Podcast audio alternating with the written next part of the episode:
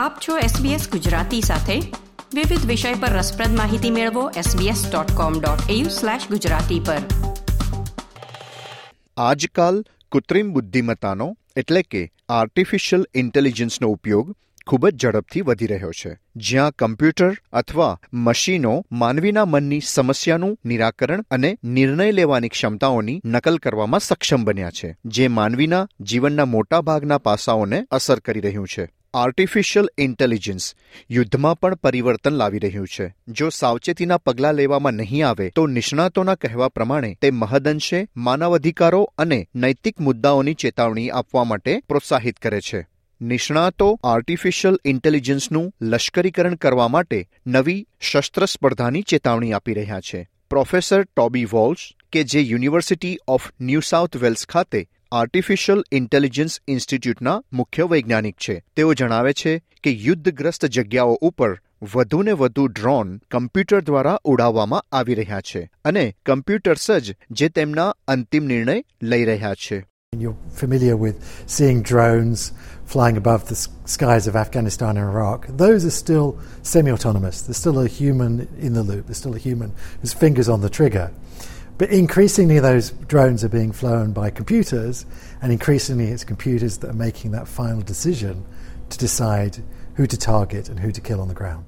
United નેશન્સના મત અનુસાર સ્વતંત્ર શસ્ત્ર એટલે કે આપમેળે જ ચાલતા હથિયારો માનવ દેખરેખ વિના જ માનવ લક્ષ્યોને શોધે છે પસંદ કરે છે અને તેમાં જોડાઈ પણ શકે છે આ સિસ્ટમને કિલર રોબોટ્સ તરીકે પણ ઓળખવામાં આવે છે અને તેઓ માનવોને ઓળખવા માટે અને હુમલો કરવા માટે વજન, ઉંમર અને જાતિ જેવા ડેટા ઉપર આધાર રાખી શકે છે. સિડની યુનિવર્સિટીમાં ડિજિટલ કલ્ચરના લેક્ચરર તેમજ સમાજશાસ્ત્રી ડોક્ટર ઓલ્ગા બોયચકના મત મુજબ, આર્ટિફિશિયલ ઇન્ટેલિજન્સનો ઉપયોગ વિશ્વભરના ઘણા સૈન્ય દ્વારા સંભવિત ખતરો હોય તેવા વિષયોને ઓળખવા, શોધવા તેમજ તેમના ડેટા શોધી, ફૂટપ્રિન્ટના આધારે આતંકવાદીઓને મારવા માટે પણ કરવામાં આવે છે AI is being used to um, to kill people based on their data fi- footprint. We know that uh, AI is used by many militaries around the world to identify uh, subjects that are a potential threat. It is it has a name. It's called death by metadata,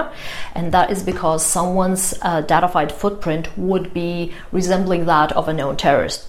United નેશન્સનો એક અહેવાલ સૂચવે છે કે પ્રથમ સ્વતંત્ર drone હુમલો બે હજાર વીસમાં થયો હતો, જ્યાં લિબિયામાં લશ્કરી સંઘર્ષ વચ્ચે તુર્કી દ્વારા નિર્મિત ડ્રોન તૈનાત કરવામાં આવ્યા હતા. ત્યારથી આ પ્રકારના શસ્ત્રોએ યુક્રેનના યુદ્ધ સહિત અન્ય સંઘર્ષોમાં મુખ્ય ભૂમિકા ભજવી છે. Australian Institute of International Affairs અનુસાર Russia, China, Israel, Bharat, United States of America, United Kingdom અને ઓસ્ટ્રેલિયા લશ્કરી કાર્યક્રમોમાં આર્ટિફિશિયલ ઇન્ટેલિજન્સના ઉપયોગ તથા તેના વિકાસમાં અગ્રણી દેશોમાં સમાવેશ થાય છે. પ્રોફેસર ટોબી વોલ્સના મત અનુસાર ઇઝરાયલ એ શસ્ત્રો વિકસાવવાની નોંધપાત્ર ક્ષમતા ધરાવતું રાષ્ટ્ર છે અને ગાઝા સરહદ તેઓએ સૌથી વધુ સર્વે કરાયેલી સરહદો પૈકીની એક સરહદ છે જેમાં ઘણી બધી દેખરેખ આર્ટિફિશિયલ ઇન્ટેલિજન્સ સંચાલિત સિસ્ટમો દ્વારા કરવામાં આવે છે Israel is a nation um. Um, and um, the Gaza border itself has been one of the most surveilled borders, with, and lots of that surveillance is done with aut- autonomous AI powered systems. મશીનોને આ જીવન અથવા મૃત્યુના નિર્ણયો સોંપવાથી ખૂબ જ મૂંઝવણ ઊભી થાય છે નિષ્ણાતોએ ચોક્કસ પરંપરાગત શસ્ત્રો પરના યુએનના કન્વેન્શન એક્ટ હેઠળ તેમજ Geneva convention act of chemical and biological weapons ઓગણીસો પચીસના એક્ટ હેઠળ ઘાતક સ્વતંત્ર શસ્ત્રો એટલે કે આર્ટિફિશિયલ ઇન્ટેલિજન્સ દ્વારા ચાલતા શસ્ત્રોને પ્રતિબંધિત કરવા માટે પ્રોત્સાહિત કરવા જોઈએ. પ્રોફેસર ડેનિયલ ગેરસોનના મત મુજબ, શસ્ત્રો કે જે કોઈ મતલબ વગર તેમજ માનવ નિયંત્રણ વિના કાર્ય કરે છે, તેમાં નિર્ણય લેવાની શક્તિ જેવા કોઈ પણ માનવીય ગુણો હોતા નથી, કે જે કાયદેસરનું લક્ષ્ય શું છે તેનું વિશ્લેષણ કરવા માટે સક્ષમ હોય. અને પછી તેઓએ ક્યારે આગળ વધવું કે કયા સમયે પાછા વળવું તેનું નિયંત્રણ પણ કરી શકતા નથી Autonomous weapon systems have a host of ethical, moral, legal, um, accountability, and security challenges.